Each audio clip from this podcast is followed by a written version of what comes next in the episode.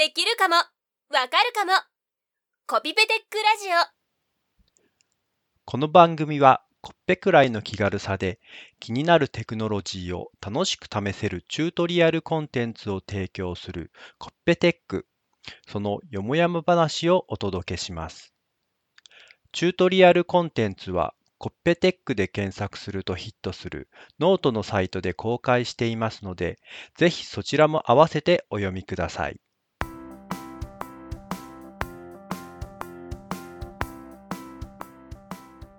はい、始まりました。えーコピペテックラジオ第7回、矢野です。木村です遠藤です。はい、よろしくお願いしますす。よろしくお願いしますえー多分今年最後の配信ですねですね。今年7回、いつからやったんだっけか。いつからだ？一応8月？9月？8かんね月、9月、そのあたりですね。うん。まあままああやってるんですか。慣れてきましたか？まあ、うん、抵抗は若干なくなってきましたね。あそうですね。まあ、それでよしとしようってこ まあ、話すこと自体は慣れたけど、中身は特に 進歩はなさそうですけど。うん。と。はい。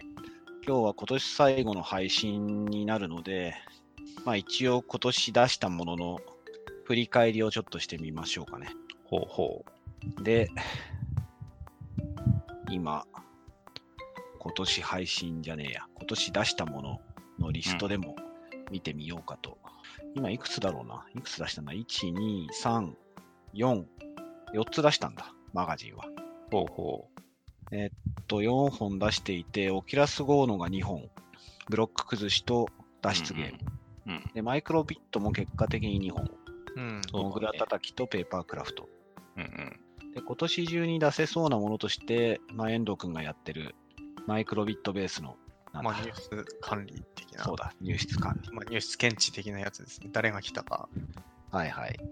知らせるうん、アプリの記事がもう出せるので、じゃあ今年5本だね。うん5本なかなか、まあまあ頑張ったんじゃないでしょうか。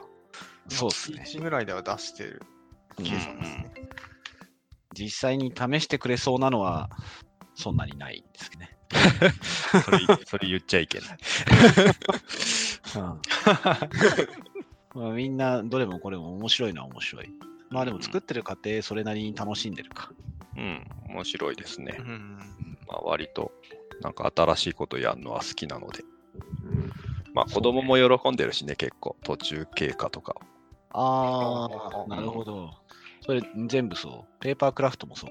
そうそうそう。うちにペーパークラフトこいつ4体ぐらいいるからね。あ結構。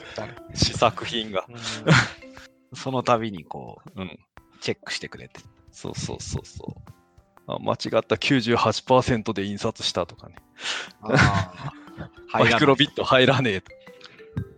ああ、でもペーパークラフトは1個ぐらい作って、オフィスに置いといてもああ、そうだね。ああ、そいう。だね。うんマイクロボーイとアストロくん作ったらいい。うんうんそうだね。そう。コピペテックでは書いてないですけど、あれを発展させて、セールスフォースのマスコットキャラのアストロくんのペーパークラフトも作ったんですよ。はいはいはい。セールスフォースアドベントカレンダーの一環で。あれもね、このコピペテックのベースだから、目に穴は開いてないけど、うん一応ちゃんとマイクロビット入るんだよね。入る入る。入れて動画撮ったよ、一応。うん。一応僕アストロとか喋らせといた。え揺らすと？え？揺らしたりすると？あ、起きると？あ起きた時に僕アストロで、寝てお休みっていう、その2パターンだけの動画撮った。はいはいはい。いいっすね。うん。そういうのもあってもいいよ。うん。まあ、セールスフォース全然関係ないけどね。うん。その上、ね、まあ、アドベントカレンダーですからね。そうそう。うちの会社として公式にやるときっと怒られるけど。ああ、そうね。判権的なね。そうそう権的なのが。あれでも怒られるのかもしれない。許されるだろう。うんあそういえば、その、ペーパークロフトの記事を読んだけど、うん。あれなのね、ジェスチャーって、あ、加速度センサーはジェスチャーとしてイベントが来るのね。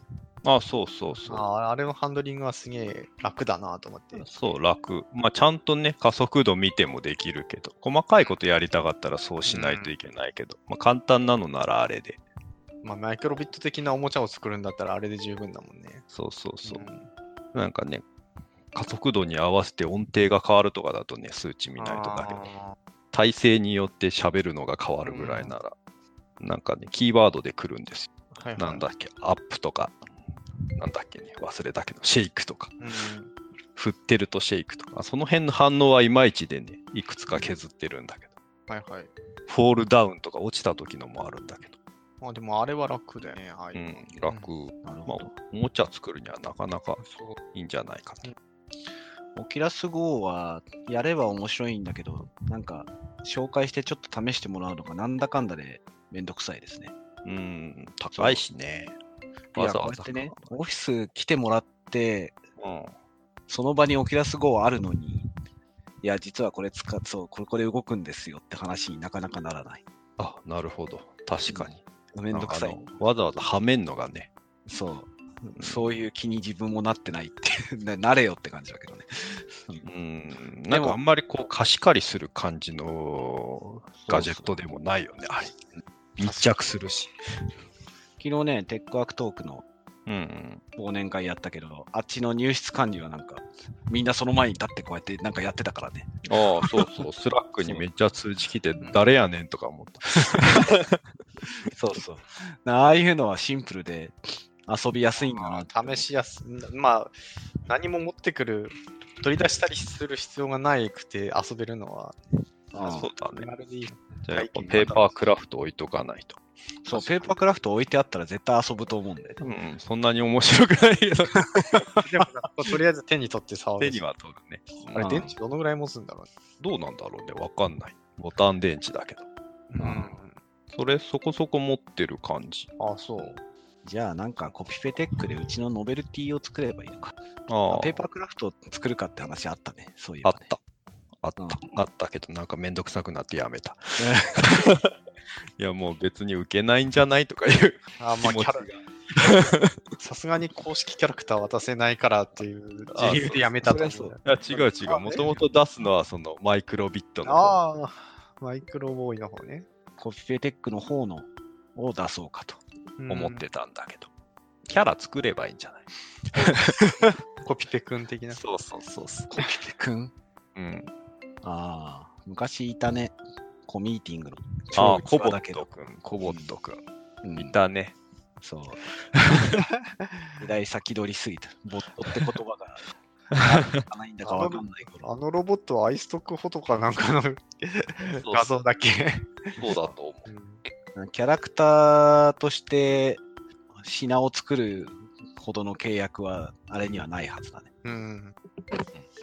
まあでもなんか作るときにキャラがいると楽かもしれんね。ああ、そうだね。コピペテックでなんか作るときに。ああ、そうだね。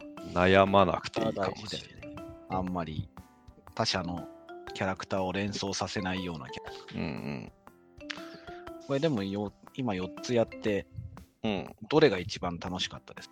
どれが一番楽しかった？難しいのか。どれだろうな。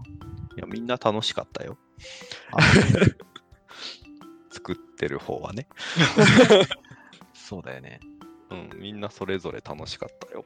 俺、これ、あれだな。VR とペーパークラフトはまだ試してないな。いや VR はブロック崩しはやったじゃん。あ、ブロック寿司はやっブロック寿司はすごい楽しかった。VR だと脱出ゲームの方が俺的には楽しいよ。あゲーム性は低いけど。やってることは楽しかった。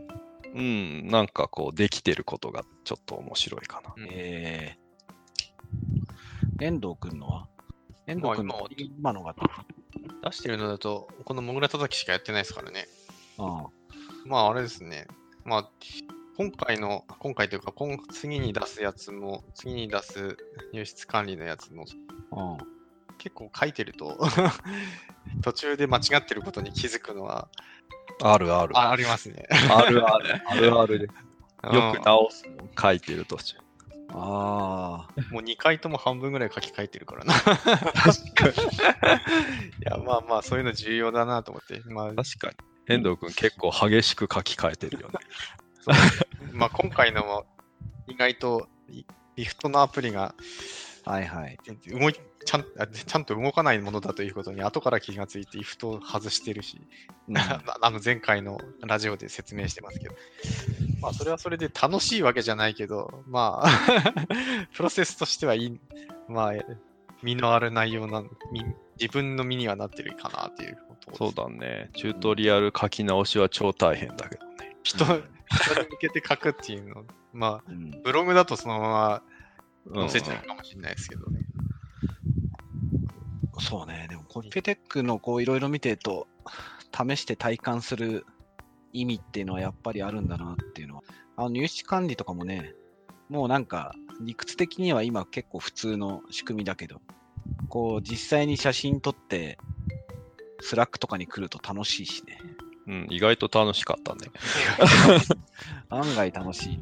そう。まあ普通にか、あの、まあか普通に製品としてあ 一通りまるっとしてるものとかもありますからね、今。うんあるある。うんあるある結構前からあるけど。うん まあ一通り自自作してみるっていうの。いいよね。なんか次に向かって調べてるのあるなんか木村 AR キットやってんのは、これと関係あんの、あるよ、ある。これ用ですよ。次 AR キットやる予定です。?AR キットで。何やるかはまだこれ。今のところのネタとしては動物将棋 AR をやろうとしてんだけど。あ あの、動物将棋。遊戯王的な感じのを動物将棋でやろうかなと。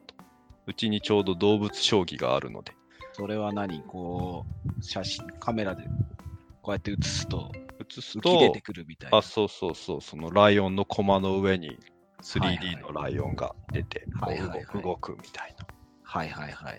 コマを取ったらアニメーションみたいなのとかもできたらいいなと思うんだけど、まあ、ちょっと調べてると、その画像マーカあーの条件が結構あって、シンプルな図柄とかだとあダメらしいんだよね。だから動物将棋はダメかもしれない。なるほど。あれだいぶシンプルな絵だから。動物将棋でそんなことしていいのか大丈夫？大丈夫。動物将棋、まあ、でも AR なんか始まった頃にそういうやついっぱいあったけど、なんかカメラで撮って何かから浮き出てくるって、そんなに面白いかって、なんか根本的なところが。あでもまあ、とりあえずいろいろ試してると結構面白いよ。あ、そう。うん。本当はなんかね、こうう、顔、メガネ的に前に置きたいんだけどね。目の前、はいはい目の前に置いて、まあ、あたかも、あの、電脳メガネ的な感じで、はい電脳コイルか。はいはいはい。的な感じで見えるようにしたいんだけど、うん。まあ、それにをやるには iPhone だけだとなかなか厳しいからねと。ミックスドリアリティ的な話になってくる。まあ、そのうち端末を変えたらその辺も手出したいけど。よく AR 体験で雑誌とかのね、指定のページを見るとなんか出てくるって一時期あったけど、うんそんなに面白くないね、あれね。なんかないのかな。宝探しとか、うんうんうん。なんかこうやってカメラをこうやって回していくとどっかが反応、あ、でもなんかすごい難しそうだな。適当にこう見てて出てくるっていうのはなかなかレベルが高そうだけどね。まあ、じっくり見ていくって感じでいいんじゃないの？あの、シャーロック・ホームズが虫眼鏡で探すみたいな イメージで。雑誌とかのは何でも AR マーカーにできる。何でも AR マーカー。AR マーカーを雑誌に特にととそれ専用の AR マーカーが置いてあるわけじゃなくて、なんか普通に写真とかが AR マーカーとして認識されるのかな、あれって。雑誌とかのって。いや、なんかこう両方あるよねこう見るとみたいな感じのものが多い。うん。大体 QR コード的な AR マーカーがあるのが多いような気がする。それはそうかも。そうか。AR はそういう系統でいくのか。うん。昨日作ったのだと、まあ、入門的に作ったのだと、なんか平面を置いて、その上にボールを落とすみたいな。で、そのボールが、こう、物理挙動、重力に乗って落ちて、平面に当たるみたいな。作ったよ。まあ、はいはいそこそこなんか面白いよ。最終的にはやっぱグラスでやりたい世界なんで、うん、そうだね。カメラ映してってめんどくさいもんね。そう、そうなんだよ。カメラでやってんのがね、やっぱ嫌なんだよ。うん。あえてカメラでやるから面白いみたいのがなんかあれば。うーん、ね。ああ、まあでもあれか。あそれでもただの動画になっちゃうか。なんかその、将棋をやってる脇からね、当事者じゃなくて他人が見て面白いみたいのはあるの。そうだね。ああ。早指しされるとわけわからないとかあるかも。うん。うん。あまりに早く動くと消えちゃうんだよね、なんか。あなんか斜めになったりすると、こう画像が認識できなくなって消えちゃったりあまあ、あと同じ画像に2個出せなそうなんだよね。だから動物将棋無理かなって感じはしている。同じ画像っていうのは？同じ画像マーカーに対して、ああ、複数。ライオンが2つあったときに、その両方に出すのがどうもああ、なるほど。できなそう。1個の画像に対してしか出せなそうなんだよね。で、鶏で鶏を取るみたいな時そうなんだよ。片っぽが取れないのか。片っぽしか出てこないそれは、あれなの、その、アップルの AR キットの制。限。あ多分。いまいち明確にできないっていう情報もできるっていう情報も見つかんないんだけど。あ。うん出せないって感じ。それとも認識できないんだろう。うんとね、まあ、とりあえず俺のサンプルプログラムで試した感じだと、まあ、すでに出てる場合は、うん隣に同じ画像を置いても無反応。えで、ちょっとその今出てる方の画像を隠していくと、ー、はいはい。その新しい方に出てくる。パッなんかこうて消えて、パッて出る認。識ができてるけど出ないだけだったら、2匹出しちゃえばいいのかなっていう。いや、出せるなら出したいんだけどね。なんか画像アンカーっていうのがそこにできるらしいんだけど、そいつが1個しかできないっぽいんだよ、一つの画像に対して。はいはいはい。そんな感じのドキュメントの書き方だった。ああ、なるほどなるほど。まあでもなんか AR キット系をやろうかと。動物将棋じゃなくなるかもしんないけど、そうね。うんなんかあるだろ思います。う。時期まあ的、宝探しとかもいいかもね。うん遊び系が楽しいですね。うん、遊び系が楽しいですね。娘の受けもいいしね。ああ。なるほど。そういや、入室管理系は前回話して、その後構成が変わったんだったね。ああ、そうですね。えっ、と、まあ、前回の話を覚えてる方はいないと思うんで、前回までの構成っていうか、まあ、没案もどっかで出したらいいのかもしれないですけど、うんあの、す赤外線センサーで人を検知して、マイクロビットで、えー、どうしてたんだっけ？マイクロビットの iPhone アプリで写真を撮るっていう、マイクロビットの機能を使って写真を撮ったら、その iPhone に入ってる IFT のアプリから、あの、Webhook を呼ぶっていう構成だったんですけど、IFT のアプリが、えっ、と、Apple のバックグラウンドのあれ、なんて言うんだろうっけ？忘れてしまいましたけど、バックグラウンドの起動の仕組みを使ってるんですけど、そのバックグラウンドの起動が人が触っ、人が直接 iPhone とかを触ってないと、まあ起動するのが1日2日とかその単位でしか実行されないので、まあ人が来て写真を撮られてアプリ、完全にアプリ上で発生したイベントだとすぐに通知が来ないんですね。なんでそれだとまあさすがに次の日とかに通知が来ても面白くないんで、まあそれだと、その構成だときついなというところで、えーもう一回調べ直して、今回は、えっ、と、Chrome が、えー WebBluetooth という仕組みを実装してあるんですけど、えーで、それは、マイクロビットの Bluetooth に直接 Chrome から、Web ブラウザの Chrome から Bluetooth で接続ができるんですね。で、マイクロビットの Bluetooth の仕組みとして、えーマイクロビットの各種センサーの値を Bluetooth 経由で、えー逐次、えーメッセージを流してくれるっていう、Bluetooth のマスターの機器に流してくれるっていう機能があるんですけど、まあ、その機能を利用して、まあ、人を検知したらメッセージを出して、Chrome 側で受けて、でまた Chrome の、えービデオタグを使って写真を撮るみたいなことをしています。なんで、はいはい。今回く、まあ、ウェブアプリとして、まあ実際、あの、えーデーモン的な機能というかサーバー的な機能なんですけど、実際に待ち受けをする機能をウェブブラウザの Chrome 上で動かして、まあ人を検知して写真を撮るのもブラウザでやって、で、それを、えっ、と、まあ Webhook のところは前と一緒なんですけど、Webhook に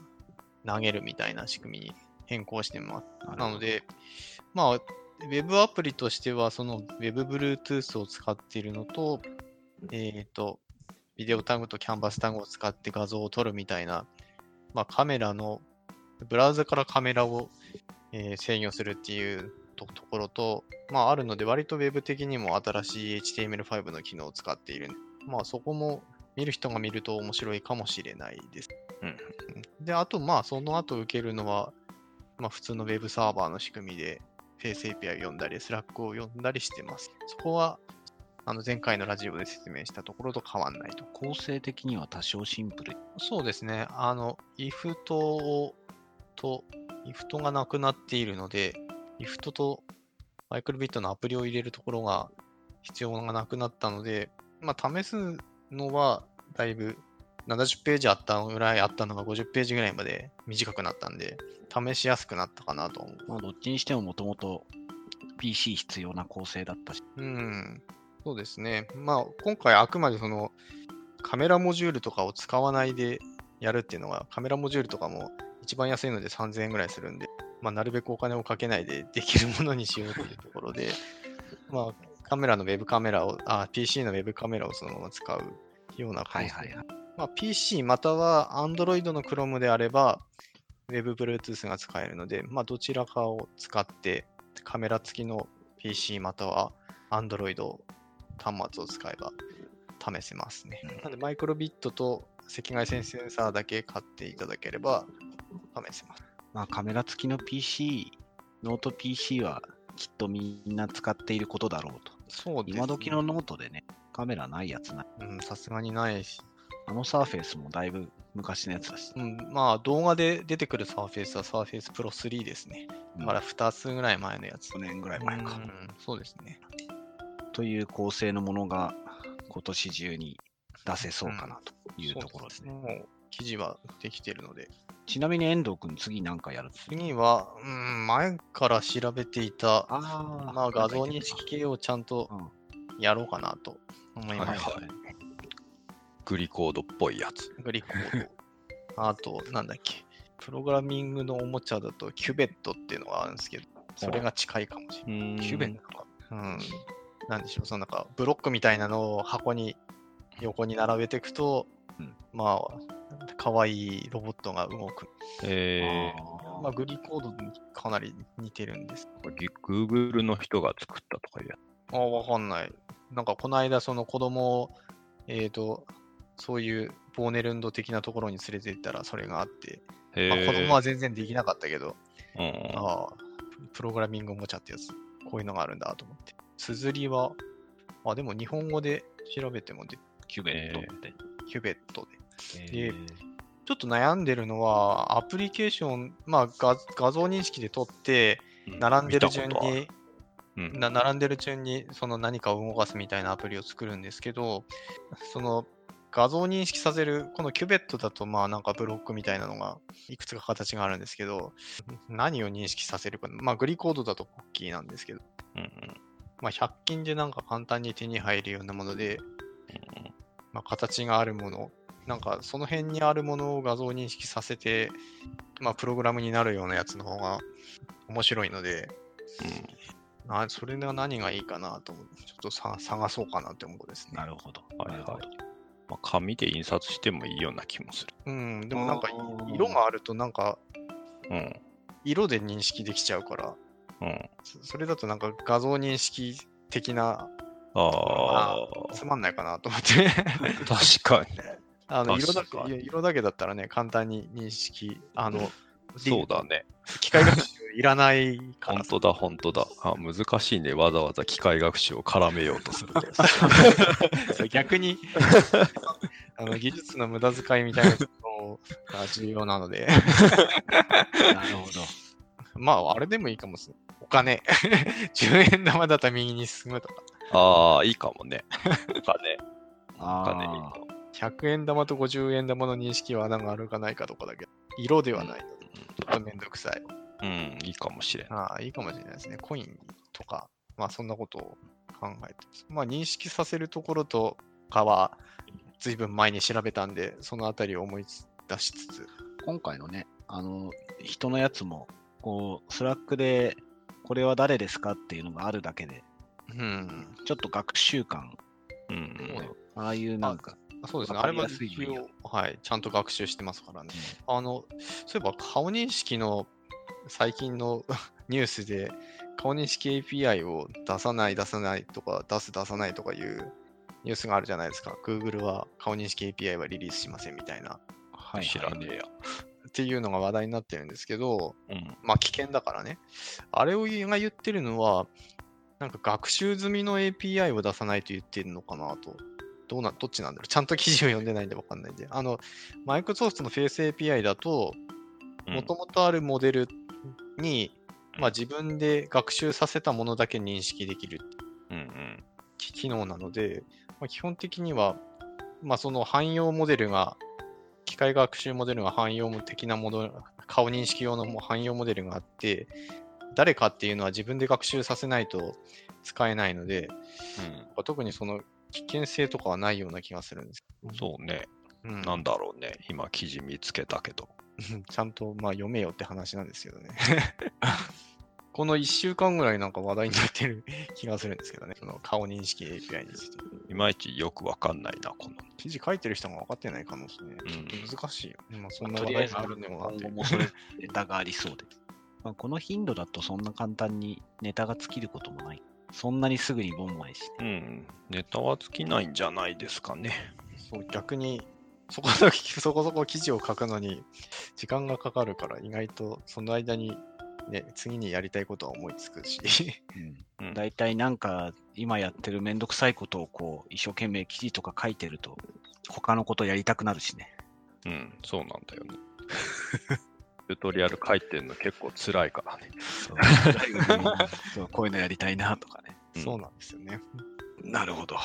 問題は、あとはどれだけの人に見てもらえるかっていうね。そうなんですよ、ね。一番の課題がありますうんコピペテックじゃねえや、マイクロビットペーパークラフトの動画はね、ツイッターでは結構評判が良かったんだけどね。そうね。マイクロビット公式な人たちにリツイートされたそうそうそう。ね。マイクロビットオフィシャルウィザードとかいう人にリツイートされて、海外でね、結構いいねやらリツイートやらしてもらったんだけど。はいはい。しかし、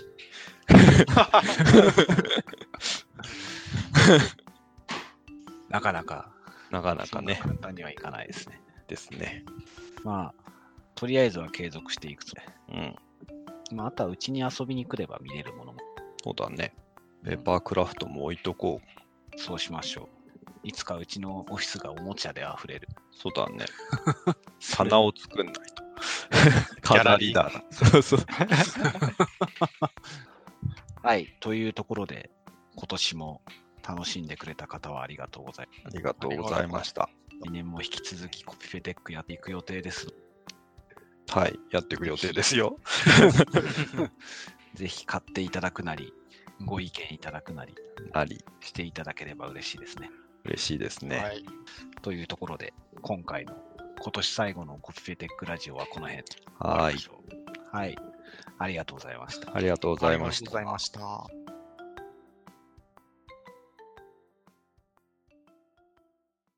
コッペテックラジオはノート、アンカー FM、Apple Podcast から聞くことができます。お好きなサービスで購読してください。コッペテックのチュートリアルコンテンツはノートのサイトで公開しています。無料記事もありますので、ぜひお読みください。また、コッペテックに関するご感想、ご質問、リクエストは質問箱を用意していますので、そちらからお願いします。ではまた次回もお楽しみに。